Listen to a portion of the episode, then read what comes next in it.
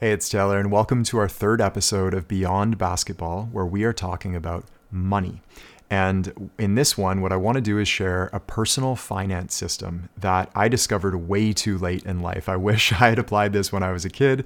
This is one of the most powerful financial tools for growing your wealth over time that I believe everybody should implement immediately, no matter what level of income you're at right now. Even if it's only a few hundred bucks a month that you put into this, it can really accumulate over time, and it's so simple. So, I want to share this with you now. And remember, if you're into this Beyond Basketball material, at the link in the description, we have a free gift for you that I'll explain more about at the end of this clip. So stay tuned and enjoy. Do you remember the first piece of advice I gave you when, when you guys started making money? The profit first advice? Or? Yes. So I told this to Mason, and I was like, and it's hilarious because like I knew I should do this since before I started making money. yeah, it was like, no, no, no, I didn't at first. So like, oh. so before I started making money, I was reading all of these books on investing and finance, and and I was like, okay, as soon as I start making money, I'm gonna like exercise this system and put this aside for this, this aside for this, this aside for this, and grow that over time. And then as soon as I started making money, I was like, well, that Beamer looks pretty good. like, but there's all this money. It's gonna just come in forever, right? It's gonna grow. So it took ages for me to actually start doing this, and like I said, it, that was a big mistake. So please God, just implement this. No matter how much money is coming in, thank thank you for doing this. I, I hope you did. I listened few months after you told me that. Okay. yeah. yeah. Yeah. So there's this system. I mean, we, we won't get into the intricacies of it because it's set up for businesses in particular, but there's a book called Profit First, which is a really, really simple system. Basically, you set up separate bank accounts for each of the things that you need to allocate money for. So in my business, for example, there's an income account which is linked with our like online merchant account. Basically, that's where the money flows into. And then once a week on Fridays, I will allocate a percentage of the income that's come in into each one of the sub accounts. So there's an account for our advertising. I know exactly what percentage of our income I'm going to spend on advertising. It goes into this account. There's an. There's an account for. Um, there's an account for profit, which is profit that I'm taking out of the business myself. There's an account for giving. We donate a ton of money that like we never talk about, but it just goes into that account and I donate that. I never touch that money otherwise. Like if our income goes to zero and the other accounts are, accounts are depleted and we have bills to pay, I'm and and let's say there's a, a few grand or something in the giving account. I don't touch the giving account because it's for giving. that's the whole point of this. It has to be set in stone. It's like I don't mess with these no matter what. So, so there's, I, am gonna I'm gonna share specifics on how to set this up. First of all, uh, I, am just giving like a, a picture of how it's done. So the reason all of this is done this way with separate accounts for everything is so that we don't get in the way if I had been doing this on spreadsheets and just saying like, yeah, it'll like I'll, I'll calculate this myself and this will go uh, towards this and this will go towards this, but I don't need all these accounts. Um, eventually human psychology kicks in. You're like, well, I kind of need this for this at this point and this for the, and, and, that was my excuse early on in my business life. I was like, well, we just need one account and then I'll, I'll know what to do with it. Mm-hmm. Like put it here, put it there, whatever having the separate accounts makes all the difference in the world. You, you get your human psychology out of the way and just uh, go by the actual facts, the numbers. So, the basic setup to begin with for all of you guys that I recommend um, is a very, very simple one. There are, I, I would recommend anyway, four accounts. Okay, so four separate bank accounts. Not four separate banks, just four separate accounts. Would that work? It was like, because I have like a JP Morgan account, but you do like those separate accounts within that account. Is that what you mean, or is it like actually is that true? Separate accounts. Yeah, you have your Chase account, and then you have like five bank accounts inside of your one login. Yeah, yeah. Yeah. Uh, one login, one login, multiple accounts within the login. Okay. Yeah, yeah, yeah. Yeah, so this way you can make these transfers easy. It's just clicking buttons. You transfer them over. Um, the starting point that I recommend for everybody is you have like living expenses, and essentially that's income, but that's money that you live off of, right? So the first one is living expenses income. Once a week, or once every two weeks, or once a month, depending on your needs uh, but on a consistent basis, like it's on the schedule. I do this every single Friday, no matter what. Um, so it has to be done consistently. You take 10% of what's come in during that time period, and you put that immediately into savings. And that's money that you're basically not touching. And the goal with that is that you're getting to roughly one year of personal expenses saved up so that if shit hits the fan, you can live off those savings for a year. It's like you're, you're cash in a vault and you don't touch it. And the Profit First guys actually, like, they recommend setting up a separate bank account at a different bank altogether that's locked that you can't touch and transferring it into that account so that you can't get access to it if you want it at some point. Because again, human psychology kicks in. So that's another option. You, you want to get yourself out of the way and foolproof it because like we're all animals with survival needs at the end of the day. And um, we can screw this up for ourselves super easy. Um, so I'm assuming this is not, this is like straight cash savings, not like a low or a, a, a low risk fund. Exactly. So, um, account number one is savings. Account number two is investing. So, this is money that you're investing, and uh, we won't get into that. Go talk to Mason or, or someone who does investing stuff. I'm not the one to talk to. Um, but that's 10% of your of your income that goes into an investment like i've primarily put that into real estate myself because my family has been in real estate and it's easy um, and I, I just understand it i guess but um, my best advice honestly is to invest in things that you at least somewhat understand yeah, like at least somewhat understand, not just into the latest speculation, but something super reliable. If you're not inclined towards thinking about investing, which I'm not, then invest it into things that you don't need to think about. I don't really need to think too much about uh, real estate. People just manage it. And, you know, crypto, you're probably going to be logging in every single day checking that shit. I mean, if you're interested, go for it. If you're fascinated by crypto, like, go for it. Um, if you're not so fascinated and you want to spend your time thinking about other things, then probably put it into uh, something you don't need to think about. So, like, uh, what would you recommend? Like, I do a, Just a a no-brainer. portfolio. Yeah. Popularized by Ray Basically, Yeah. it's like five different things. You can look it up. It's just online. Um, that historically, if, no matter what happens, even like right now, it's really bad. They at least increase a tiny bit. Um, like gold hedges against the other thing, so like it's just very safe, and it grows with inflation essentially. what so portfolio? it's called all weather. Weather? All weather. So like no matter what the weather is, Oh, it's I gonna be safe. Okay. Yeah. What's the, what's usually the yield percentage yearly? It depends. Like obviously during the last two years it was really good. It was like ten percent a year, which is unre- unusual. This year it's down like half a percent, which is really good compared to everyone else who's down like forty percent. So Still yeah. better, yeah, it's exactly, still better than SP five hundred. Yeah, exactly. yeah.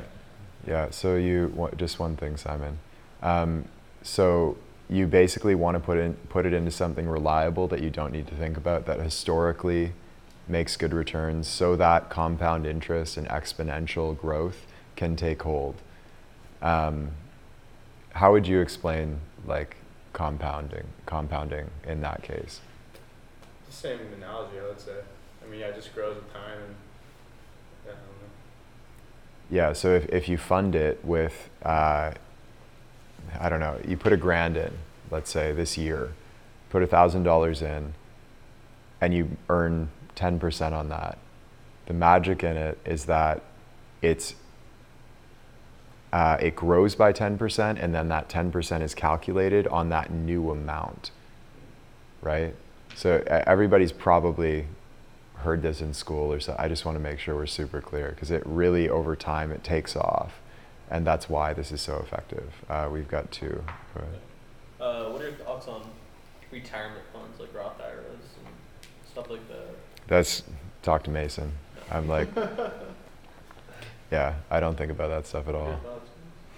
Good thoughts? I'm not. I'm really good at the building of the business. Not gonna lie, but if you guys like want to know like money making skills and stuff, I have a lot of resources I can give you guys, um, as well as like the Ocean Project.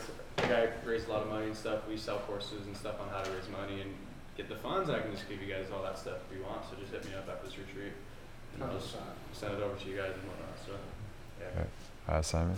Uh, this is particularly about the real estate. Are you investing in like funds, or is it like how do you actually? It's property. It's a big amount of um, money to spend at once. So you're putting it into an account to eventually pay for a property, or how does that work, particularly for this? Well, I, I bought my house really early. And the way that people typically do rental properties is they'll buy one property.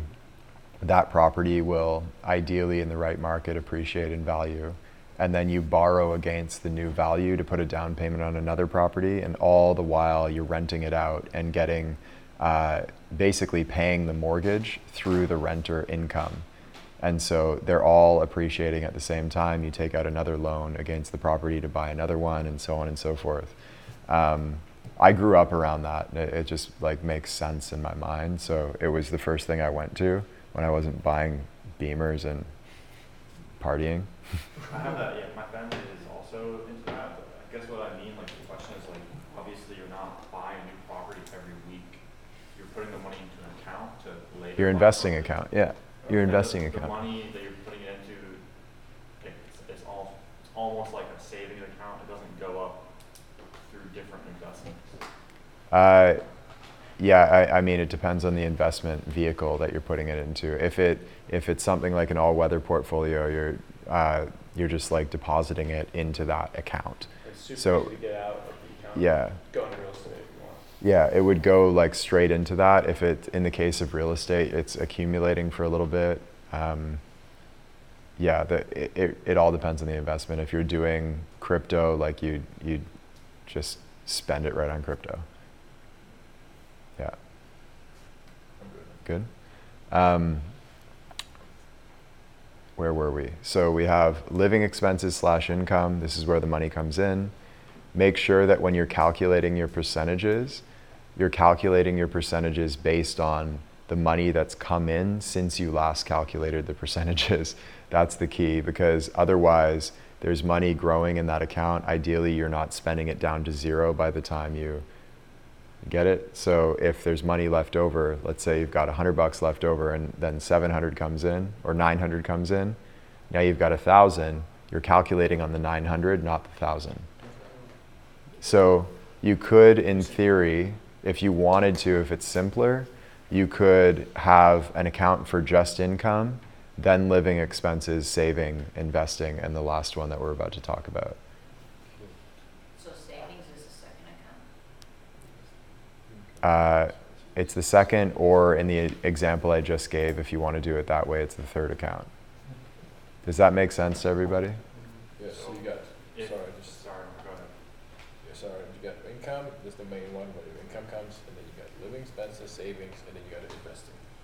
Yeah, and I, I only say I only said living expenses slash income because I just do that in one account and I calculate based on the income that's come in uh, since I last did the calculation and, and the um, distributions. And it's ten percent into the savings. So that that's the starting point. Uh, the starting point that I recommend is 10 percent into savings, ten percent into uh, investing, and again, if you're that might just go straight into a portfolio or whatever. Might accumulate if there's a larger investment you want to make. The last one is ten percent into giving. And my advice is not to skip that one. It's really not to skip that one. it's it's powerful in such a weird way. I I can't give you well, we, we can get into like well, we won't, I should say, get into like karma and esoteria here. All you need to know is that the more you give, uh, the more you get back. For real. For real. When I was going through real difficulty financially and like we were struggling for air um, with the event with my business partner and kicking him out, and we're like suddenly we're operating at losses every month and, and uh, while that was all happening and it was super super stressful like all this survival pressure is crushing in on me i was actually donating to this woman who was really sick at the time um, and donate like funding a lot of her healing. I didn't have money to do that with. I was just like i don't know how to not help this person she really needs help so i was giving it to her. And um, at every turn along the way during that period of months where we were like hemorrhaging cash and I, it was like all hands on deck and i was still giving money away at every turn when i needed help help arrived and for me like the more i give away the more comes back it's a boomerang and uh, I'm not saying give money away because it's morally or ethically the right thing to do and you should because it's good or anything like that. I'm saying it's, it actually benefits you in every aspect of your life to do it. So don't skip it. Um, 10% into giving. And then the, the last thing I'll say is that these percentages are starting points. You can adjust them as needed. Um, if you're making like millions of dollars a year, uh, I mean, you you probably don't need to live off of millions of dollars a year. So maybe you can go as high as like 50% into investing or 50% into savings or whatever you're trying to optimize for. Uh, you can really crank up the volume on those, and that's how wealth is created. When 50% of a few mil a year is going into a, a reliable investment and compounding over time, it really starts to accumulate fast. So, do you see how all these pieces kind of work together now? Like, money is not this grand purpose of life that we organize ourselves around as though it's this uh, real thing that we have to hoard for ourselves. Money is numbers on a scoreboard that we can play with. And you can do way more with it than you think. You can make it in way more ways than you think. And the key to doing that is to become as valuable, as skilled, and as unique as possible. And not only that, but to invest not only your time, but your attention, your, your energy into the most valuable things so that those things exp- or rather grow exponentially and to do that over a long period of time. And at every step of the way, you uh, continue distributing your money into that system, whether it's 10% or 15% or 50%. Um,